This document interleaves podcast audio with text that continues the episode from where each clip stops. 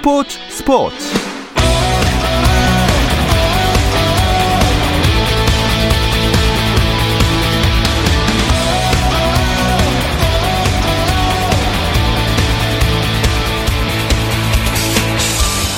스포츠가 있는 저녁 어떠신가요? 아나운서 김종현입니다. 아, 오랜만에 제가 돌아왔는데요.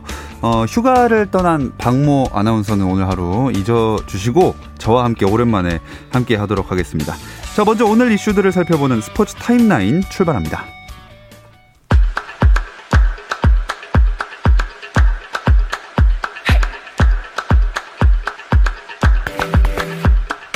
이 시각 서울 월드컵 경기장에서는 축구 대표팀이 카타르 월드컵 최종 예선 첫 경기를 치르고 있습니다. 최정의 멤버를 소집한 벤투호 현재 이라크를 상대하고 있는데요. 아, 전반 30분 가량 흘러가는 상황 대한민국 이라크 0대 0 무승부로 흘러가고 있습니다. 자, 프로야구는 현 오늘도 비 때문에 한 경기가 취소됐습니다. 사직구장 한화 대 롯데의 경기가 우천 취소됐고 이 경기는 내일 오후 3시 더블 헤더로 열립니다. 그래서 현재 4경기 진행되고 있는데요. 먼저 선두 KT 대 키움의 경기를 보면 7회 초 0대 0 양팀 모두 득점 뽑아내지 못하고 있습니다. 2위 LG는 NC를 상대하고 있습니다. 이 경기는 6회 말 LG가 5점을 뽑아내면서 스코어 5대 0이고요. 삼성과 기아의 맞대결은 원태인 대 이일이의 선발 맞대결로 관심을 모았습니다. 삼성은 원태인이 아직도 던지고 있고 7회 말 3대 1로 2점 리드입니다. 두산 대 SSG 6회 초 7대 0 SSG가 앞서 나가고 있습니다. 미국에서는 양현종이 하루 만에 메이저리그로 복귀해 콜로라도 로키스와의 홈 경기에 나섰습니다. 5대 8로 뒤진 9회 초에 등판해 3분의 어, 1이닝을 무피안타 무실점으로 막았지만 텍사스는 5대 9로 패했습니다. 어제 마이너리그로 내려갔던 양현종은 메이저리그가 오늘부터 현역 로스터를 26명에서 28명으로 확대하면서 다시 하루 만에 빅리그로 콜업됐습니다. 피츠버그의 박효준도 마이너리그에 내려갔다 다시 어제 빅리그로 올라왔는데요. 오늘 시카고 화이트삭스전에서 9경기 18일 만에 안타를 기록했습니다. 2020 도쿄 패럴림픽에서 한국 장애인 탁구 남자 대표팀에 이어 여자 선수들도 중국의 벽에 막혔습니다. 서수연과 이미규, 윤지유로 구성된 여자 대표팀은 중국의 리첸, 류징, 쉐주안에 2대 0으로 져 은메달을 땄습니다. 우리 여자 대표팀은 리우 대회 동메달에 이어 은메달을 목에 걸며 2회 연속 메달 획득에 성공했습니다. 앞서 열린 또 하나의 결승전에선 백영복과 김영건, 김정길로 구성된 남자 대표팀도 중국에 2대 0으로 져 은메달을 획득했습니다. 한국 프로골프 코리안 투어 비즈플레이 전자신문 오픈에서 캐나다 교포 저스틴 신이 첫날 9언더파로 2위 김주형에 한 타 앞선 단독 선두로 출발했습니다. 이번 대회에 추천 선수로 출전한 전 프로야구 기아 투수 윤석민은 이글도 기록했지만 첫날 15 오버파를 쳐 최하위인 공동 147위에 그쳤습니다. 지난 시즌 정규리그와 챔피언 결정전 최우수 선수상을 동시 석권한 프로배구 남자부 대한항공의 간판 공격수 정지석이 데이트 폭력 및 불법 촬영 혐의로 경찰 조사를 받았습니다. 정지석의 소속팀 대한항공은 선수는 모든 훈련에서 제외된 상태에서 관계기관 조사에 충실하게 임할 계획이라며 수사 결과에 따라 엄정하고 투명한 후속 조처를 하겠다고 밝혔습니다.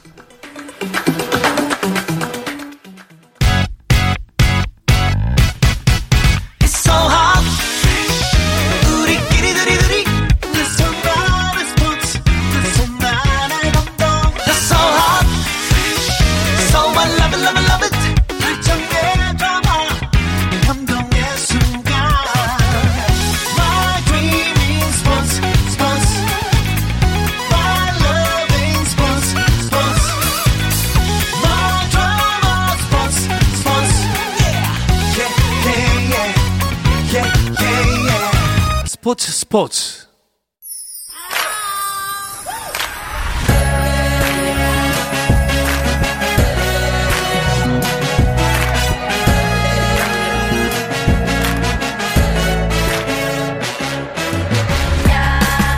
목요일에는 해외 축구 이야기 함께하고 있죠. 라디오의 발롱도르를 꿈꾸는 랄롱도르 시작하겠습니다.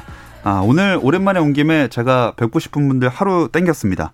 어, 금요일에 나오시는 서우정 축구 전문 기자, 월간 축구 전문지 포포트의 류청 기자 나오셨습니다. 안녕하세요. 안녕하세요. 안녕하세요. 아, 잘 지내셨습니까?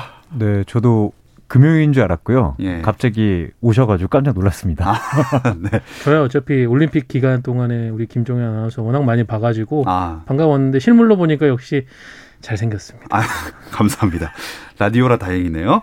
자, 카타르 월드컵 최종 예선이 시작이 됐어요. 지금 첫 경기인데 어, 전반이 계속 진행되고 있습니다. 네, 지금 전반 한 33분에서 4, 34분을 가고 있는데요. 아직 0대 0입니다. 네. 한국이 이제 기회를 한 두 번 정도 잡았는데 골을 터트리지 못했고 계속해서 이제 공격을 하고 있기 때문에 앞으로 상황은 좀 밝을 것 같습니다. 자, 일단 어 선발 라인업 짚어보면 예상대로 최종의 멤버였어요. 네, 지난 6월에 이제 2차 예선 3연전을 통해 가지고 벤투 감독이 어, 거의 이제 게임 플랜들을 거의 실험을 했고 거기서 나온 최종의 멤버들을 가동을 했습니다. 최전방에는 황의조 선수, 이선에는 이재성, 손흥민 그리고 어 최근에 대표팀 뽑히고 있죠 신혜, 송민규 선수가 예. 나왔고요. 예. 어, 그 뒤에 수비형 미드필더는 손준호 선수, 황인범 선수, 그 백포 라인은 왼쪽부터 홍철, 김영건, 김민재, 김문환, 골키퍼는 김승규 선수가 나왔는데요.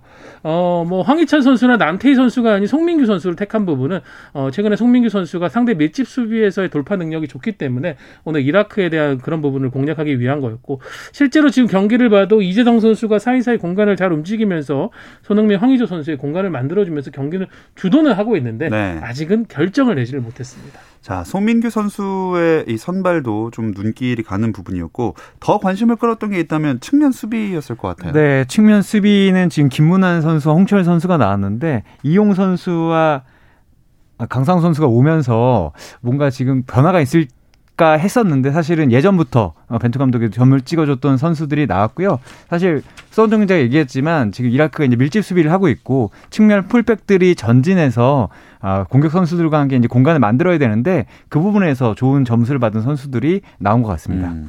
그렇다면 뭐 지금 전반이 한 35분, 36분 가량 흘러가고 있지만 이거 기억 속에서 잠시 지우고 라인업만 딱 봤을 때 어, 벤투는 벤투 감독은 어떤 작전을 짜고 나왔다 이렇게 볼 수 있을까요? 그러니까 아시아 최종 예선에서도 대부분의 팀들이 한국을 상대로는 밀집 수비 그리고 내려앉은 깊은 수비 라인을 형성해서 나오기 때문에 이 공간 사이를 어떻게 뚫을 것인가 사실 정석적인 부분이거든요. 측면과 중앙 사이, 그러니까 수비 라인 사이사이 공간에 위치하는 하프 스페이스를 우리가 어떻게 공략하느냐가 중요한데 오늘 경기에 나온 미드필더 구성들은 전체적으로 연계 능력이 좋은 선수들입니다. 음. 네, 지금 실제로도 황인범 선수가 뒤에서 패스를 풀어 나갈 때 이재성 선수가 좌우 중앙 가릴 것 없이 움직여주면서 손흥민 선수, 황의조 선수에게 공간을 창출해주고 있거든요. 이 부분이 지금 제가 볼 때는 점점 조금만 더 우리가 음. 집중을 해서 문전 앞에 해결만 하면은 오늘 좀 쉬운 경기로 갈 수 있을 것 같은데 첫 골이 안 터져서 좀 아쉽습니다. 네.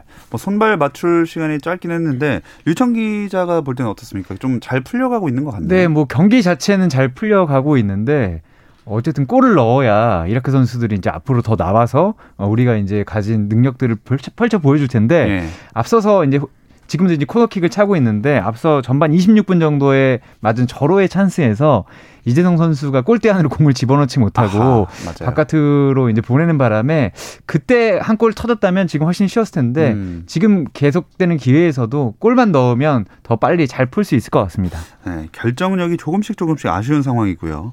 어, 손흥민 선수도 대표팀에 뭐 합류를 했고 터키 리그 데뷔한 김민재 선수도 있고 전력 면에선 우리가 그래도 이라크보다 한 수 위 아니겠습니까? 네, 경기를 보시고 계신 분들 시청자분들 청취자분들은 아시겠지만 지금 완전히 우리가 주도하면서 경기를 하고 있고 이라크는 간헐적인 역습밖에 펼치지 못하는 상황이거든요. 그만큼 지금 누르는 힘에서는 우리가 강한 상황인데 뭐 늘 그렇습니다. 월드 아시아 예선에서의 우리의 과제는 이렇게 주도하는 경기에서 우리가 어떻게 방점을 찍을 것인가의 문제죠. 예. 어, 이라크는 우리나라와의 이 포함해서 최종 예선을 위해 가지고 전지훈련도 다녀왔다고요. 네, 스페인과 터키에서 이제 3주간 전지훈련을 했고 그 전지훈련을 이끌었던 분이 한국을 맡았던 아드보카트 감독이었거든요. 음. 그래서 한국도 어느 정도 잘 알고 있고 물론 이제 멤버는 많이 바뀌었지만 한국의 분위기라던가 한국 선수들의 특징을 어느 정도 잘 알고 있어서 걱정이 됐는데 어 훈련은 참 좋았지만 이라크가 이제 부상자가 좀 많이 발생을 했어요. 예, 그런 부분에서 이라크도 분명히 아쉬움을 가지고 들어왔고 지금 보고 있는 골키퍼도 주전 골키퍼가 아니라 A매치 10경기도 치르지 않은 경험이 좀 부족한 골키퍼거든요. 네. 한국이 이제 그런 부분들을 공략해서 오늘 좀 승리를 이끌어야 될 것 같습니다. 음. 그래도 이라크에서 현재 뛰고 있는 선수 중에 경계해야 될 선수 있을까요?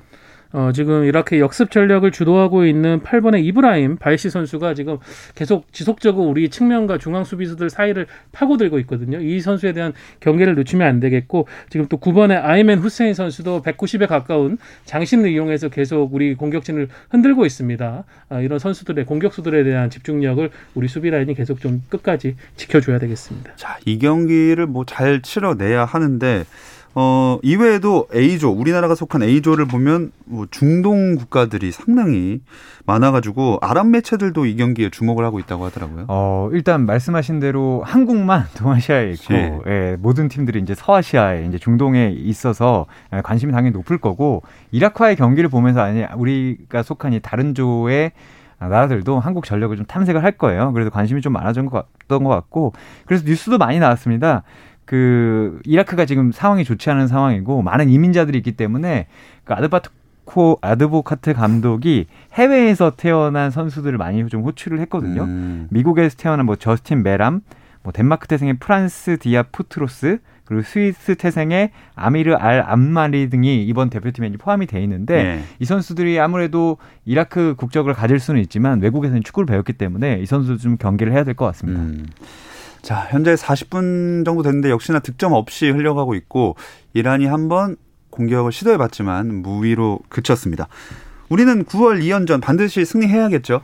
네, 이번 9월 원래는 이제 홈에서 이라크를 상대하고 레바논으로 원정을 떠나는 거였지만은 대한축구협회와 레바논 축구협회가 서로 니즈가 맞아 떨어지면서 조율을 해서 이제 1월 펼쳐질 원정 경기를 이제 바꿨죠. 그렇게 되면서 지금 9월에 홈 2연전이 됐는데 일단 초반에 이 두 경기를 모두 잡게 된다면은 10월에는 UAE와 이란을 상대해야 되는데 조금은 마음 편하게 특히 네. 네 번째 4차전 경기 이란 원정이 우리에게는 가장 큰 고비가 될 수 있는데 사실은 그 전까지 세 경기를 모두 이기는 게 벤토의 목표가 돼야 됩니다. 네. 자, 전반전도 이제 5분 정규 시간 정도 남았는데 경기 내용 어떻게 보시고 계신가요? 어, 일단 전반 한 35분까지는 한국이 완벽하게 이제 주도하는 상황이었고 기회가 한 두 번 정도 왔는데 이제 살리지 못했고요. 어, 35분부터 지금까지 한 40분까지는 이라크가 처음으로 올라와서 지금 공세를 취하고 있는데 보기에는 이번 흐름만 넘긴다면 전반이 끝나기 전에는 그래도 기회가 한두 번 찾아오지 음. 않을까 그렇게 생각하고 있습니다. 아, 이 방송을 하시면서도 경기 내용을 완벽하게 꿰뚫고 계신 두 분입니다. 아, 후반전 이 전반전 마무리된다면 어쨌든 0대 0 좀 답답한 흐름도 있었는데 어떤 변화를 주게 될까요? 어, 지금 대기 명단에도 우리가 이제 개인 능력을 통해 가지고 상대 수비를 공략할 수 있는 솔로 플레이에 능한 뭐 남태희 선수라든가 황희찬 선수가 대기하고 있거든요. 이런 선수들을 중심으로 좀 측면 공격을 많이 보완을 할 것 같고 오늘 보니까 황희조 선수가 전체적으로 볼 터치가 한참 좋을 때하고는 조금 떨어지는 것 같습니다. 음. 역시 이 경기를 이틀 앞두고 입국을 하다 보니까는 컨디션 관리가 쉽지 않았던 것 같은데 그렇게 된다면은 좀 전방 쪽에도 공격 변화를 벤투 감독이 줄 수 있을 것 같습니다. 네. 한국 대 이라크 카타르 월드컵 최종 예선 1차전 42분 정도 전반 됐고요. 스코어는 0대 0입니다. 어, 9월 A매치 기간 동안 우리나라에서뿐만 아니라 세계 각국에서 대표팀 경기들 이어지고 있습니다. 이 이야기 잠시 쉬었다 와서 나눠볼게요. 골이에요, 골이에요! 골을 기록합니다! 오늘 경기 놓쳤다면 KBS 1라디오 스포츠 스포츠 해외 축구 이야기를 나누는 라디오의 발롱도르, 랄롱도르 듣고 계시고요. 오늘은 한국 축구대표팀 벤투호의 카타르 월드컵 최종 예선 첫 경기를 중심으로 9월 A매치 이야기 나누고 있습니다. 월간 축구 전문지 포포트의 류청 기자, 서우정 축구 전문 기자 나와 있습니다. 어, 우리나라뿐만 아니라 세계 각국에서도 A매치 소식들이 들려오는데 호날두 득점 소식이 화제예요. 네, 호날두 선수가 이제 주말 그러니까 이틀 전에 열렸던 아일랜드와의 월드컵 유럽 예선 경기에서 어, 후반 종료 직전에 두 골을 몰아넣었는데 이 활약으로 인해 가지고 이제 세계의 A 매치 최다 득점 기록을 경신을 했습니다. 예.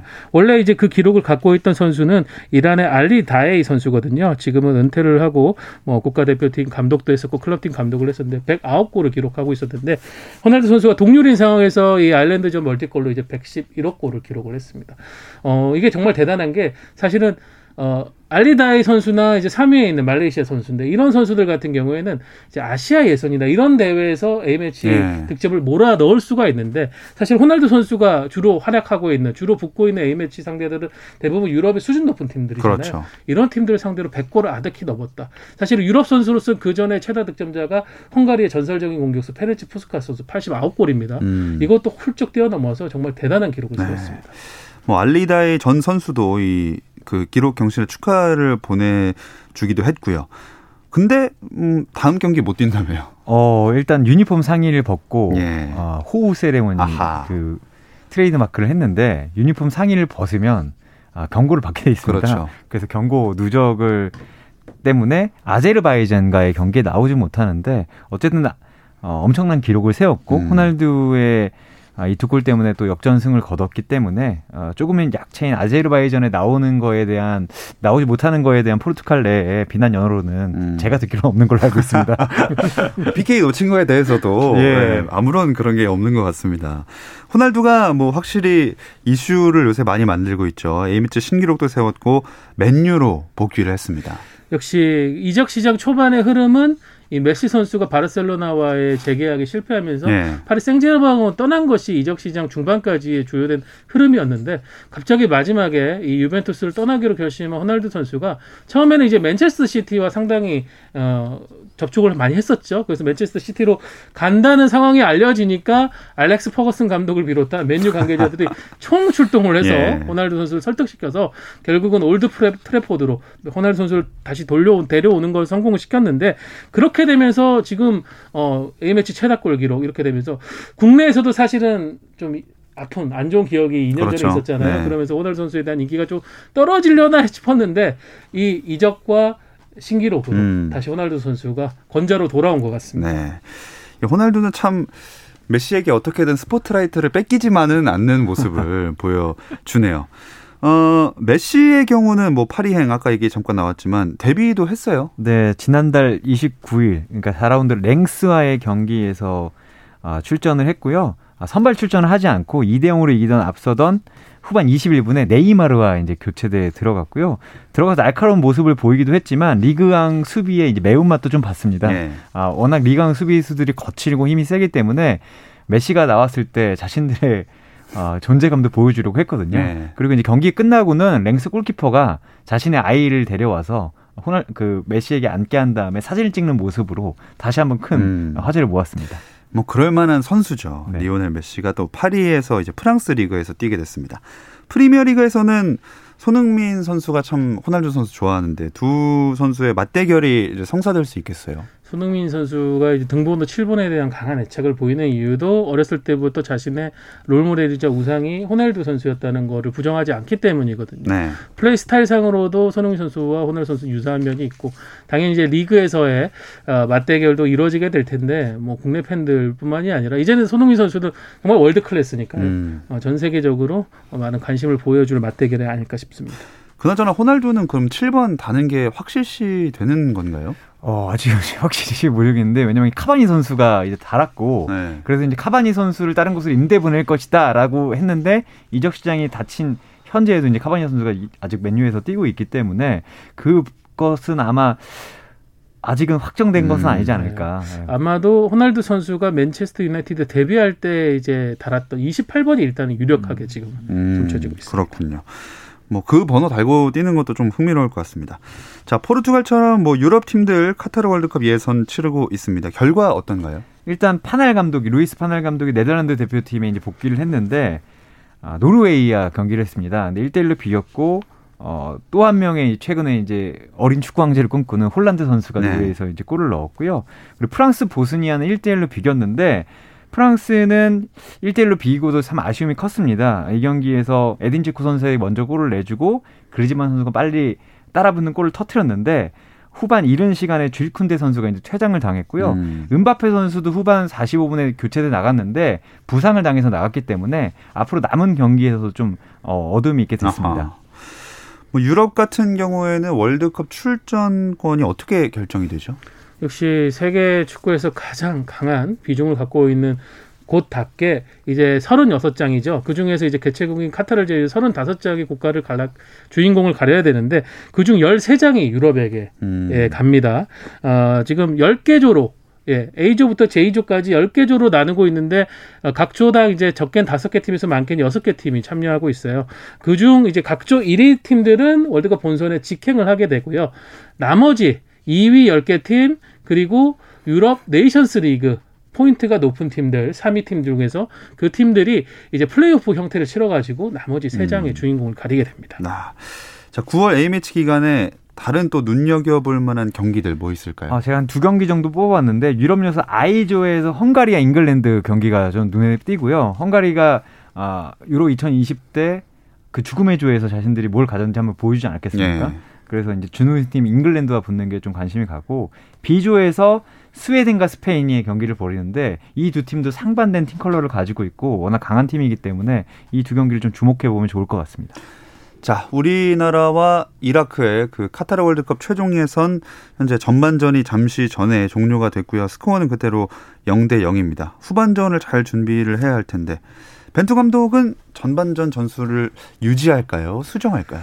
득점이 잘 이뤄지지 않은 부분은 아쉽기는 하지만은 전체적으로 경기를 만들어 가려고 하는 의도와 맥락은 우리가 원하는 대로, 대로 됐었다고 생각합니다. 그래서 제가 볼 때는 한 후반 시작하고도 중반까지는 기존 흐름을 이어가겠지만은 그렇지 않을 경우에는 여기서 우리는 홈에서 무조건 승점 3점을 가져가기 위한 모험적 예, 승부수를 던져야 되거든요. 그 이후에는 아마 공격수들의 변화를 줄 것 같습니다.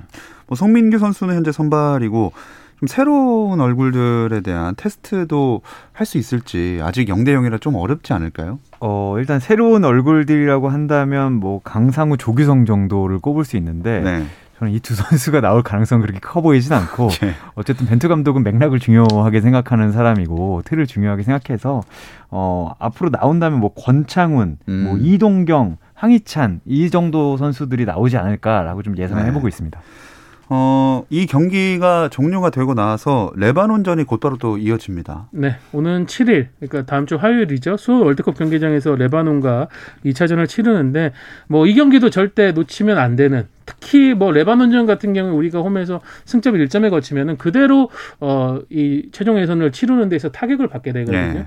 이 경기도 필승의 각오로 준비를 해야 되겠습니다. 참 이 레바논전을 준비하는 데 있어서 오늘 이겨놓고 가야 마음이 편하지 않겠습니까? 어 일단 레바논과 이라크가 다 강한 상대긴 하지만 조에서 그렇게 가장 강한 상대라고 볼 수 없거든요. 이제 포트가 여섯 개 있는데 이 4번과 6번 포트에 있는 팀들이에요. 이 네. 팀들이 홈에 왔을 때 잡지 못한다면 다른 경기도 확신할 수 없어서 음. 당연히 이번 경기를 잡아놓고 어, 레바논이 약체지만 임해야 되고요. 이번 경기를 잡지 못하면 레바논전을 임하는 그 압박도 더 커질 수밖에 그러니까. 없습니다.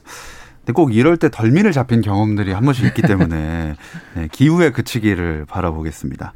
레바논은 언제 입국을 하나요? 예, 레바논은 이제 첫 경기를 UAE와의 원정 경기를 치르는데요. 어, 9월 3일, 그러니까 이제 넘어가는 자정 넘어가는 시간이죠. 새벽 1시 45분에 이제 UAE와의 경기를 치르고 나서 한국으로 곧바로 들어옵니다. 어, 레바논도 이제 지난 9일부터 19일까지 터키 안탈리아에서 전지훈련을 소화했는데 지금 레바논도 변수가 생긴 게 어, 주전 선수 두 명이 이제 코로나 확진 아하. 판정을 받으면서 이번 어, 원정에 올 수가 없게 됐습니다. 그 여파로 룸메이트인 다른 선수들까지도 지금 일단 자가격리에 돌입을 했거든요. 네. 이런 것들이 지금 현재 상황에서는 우리에게는 좋은 요소인데 이것들을 결국 결과로 연결시켜서 승리로 만들어야 좀 유리하게 활용할 수 있는 변수가 아닌가 싶습니다. 말씀하신 걸 종합해 보면 전력도 그리 강하지 않고 핵심 선수 두 명도 코로나 확진으로 뛸 수 없습니다. 좀 방심해도 됩니까? 아, 방심하면 안 되고요. 네. 말씀하신 대로 우리가 좋은 흐름에서 항상 이제 덜미를 잡힌 기억이 있고 우리가 계속 월드컵은 나가고 있지만 지난 두 번의 월드컵 2014, 2018 월드컵 때 조 1위가 아니라 2위로 나왔거든요. 예. 그리고 마지막 경기까지 항상 진출을 상상할 수 없는 상태로 갔기 때문에 홈에서 우리가 두 경기를 빨리 치를 수 있다는 건 상당한 양- 장점이지만 여기서 승점을 얻지 못하면 정말 나라고 갈 수도 있기 때문에 절대 음. 긴장을 풀면 안 됩니다. 혹시 레바논에서 그래도 걱정해야 될 만한 선수 있을까요? 어, 지난 6월 2차 예선 때 우리하고 많은 경기를 가졌는데 레바논의 사드 선수라고 음. K리그에서 뛰었던 선수가 음, 있습니다. 네. 예, 이부 리그 안산 그리너스 소속이었지만은 한국 선수들의 특징을 파악을 했고 당시에도 또 인상적인 모습을 보여줬거든요. 이 선수 그리고 전체적으로 수비 라인이 역시 레바논도 견고하기 때문에 수비 라인 전체에 대한 대비 어, 공격적으로 준비를 잘해야 음. 되겠습니다. 자, 중동 국가들이 뭐 침대 축구로 참 이름이 높은데 요즘도 침대 축구 좀 하나요? 그거는 일단 골을 내주거나 했을 때를 좀 봐야 될 것 같고요. 예. 지금 이라크는 침대 축구 안 하고 네. 있잖아요. 지금은 뭐 네. 그래서 어 물론 저는 그 표현에 아주 동의하진 않지만 일단 누울 수 없게 네. 뛸 수밖에 없게 이제 우리가 경기를 이끌어가야 되는데 전반에도 일단 넣을 수 있는 기회를 못 넣었기 때문에 음. 후반에 만약에 이라크가 골을 넣게 된다면 경기 지연을 하는 모습을 볼 가능성은 커질 수 있습니다. 아, 역시나 이런 것들을 나오지 않게 뭐 잘 리드를 먼저 가져와야겠고요. 지금 하트 하프 타임입니다. 손흥민 선수가 뭐 팀의 주장으로서 뭐 라커룸에서 이렇게 얘기하는 거나 뭐 그런 게 있지 않겠습니까? 뭐 전체적으로 선수들을 일깨우는 방식, 특히 오늘 같은 경우에는 최종 예선의 첫 출발이기 때문에 이 이미지가 남은 경기들에도 잔상으로 남을 가능성이 음. 높으니까는 좀 승리를 강력하게 촉구할 것 같고 저는 후반에 지금 세트피스 전략 우리가 좀 준비를 다양하게 해온 것 같아요. 거기서 뭔가 하나 좀 터지지 않을까 예상을 해보겠습니다. 음, 세트 피스. 아, 손흥민 선수가 또 코너킥도 저- 전담을 하고 있고. 어, 손흥민 선수가 약간 라커룸에서 소리를 크게 쳤을까요? 소리를 크게 쳤을 것 같지는 않고요. 네. 다만 손흥민 선수는 이제 경기장에 나오면 이제 선수들을 이제 강하게 질책하는 모습도 음. 있고 어 뭔가 의사 표현을 확실하게 하기 때문에 이미 그렇게도 많이 했고 아마 달래면서 저도 아까 세트 피스도 그렇지만 중거리 슛으로 많이 좀 끌어내야 되지 않을까. 아. 공간이 많이 좀 부족하고 세트 피스가 좋긴 하지만 이라크의 수비수들도 높이는 좋기 때문에 예. 이 선수를 좀 흔들어 놓으려면 중거리 슛이나 뭔가 정돈되지 않는 방식으로도 좀 흔들어야 이 선수들이 좀 나오거나 수비 대열이 좀 깨질 것 같습니다. 그럼 우리는 후반전에 득점을 위해선 세트피스와 이 중거리 슛을 활용을 해야겠고 어, 이라크에게 조심할 부분은 후반전에 뭐가 있을까요? 지금 이라크가 계속 우리의 오른쪽 측면을 중심으로 어, 역습 카운터 공격을 하고 있거든요. 네. 그쪽에 있는 김민재 선수와 김문환 선수가 계속 좋은 호흡을 맞추면서 단단하게 대비를 해줘야 되겠습니다. 네. 아, 벤투호가 꼭 어, 첫 경기부터 승리를 기분 좋게 할 수 있기를 기대하면서 어, 저도 이제 박모 아나운서의 자리를 다시 내주고 물러갈 시간이 된 것 같습니다. 서호정 축구 전문 기자, 월간 축구 전문지 포포투의 류청 기자와 함께했습니다. 고맙습니다. 감사합니다. 감사합니다. 내일은 다시 박태원 아나운서가 돌아옵니다. 스포츠 스포츠가 새롭게 준비한 1인 1운동 프로젝트 라디오 체육 시간 운동 클래스가 방송됩니다. 어, 방송된다고 하네요. 저는 없습니다. 많은 청취 그래도 부탁드리겠고요. 저는 물러가도록 하겠습니다. 김중현의 가 아니죠. 스포츠 스포츠.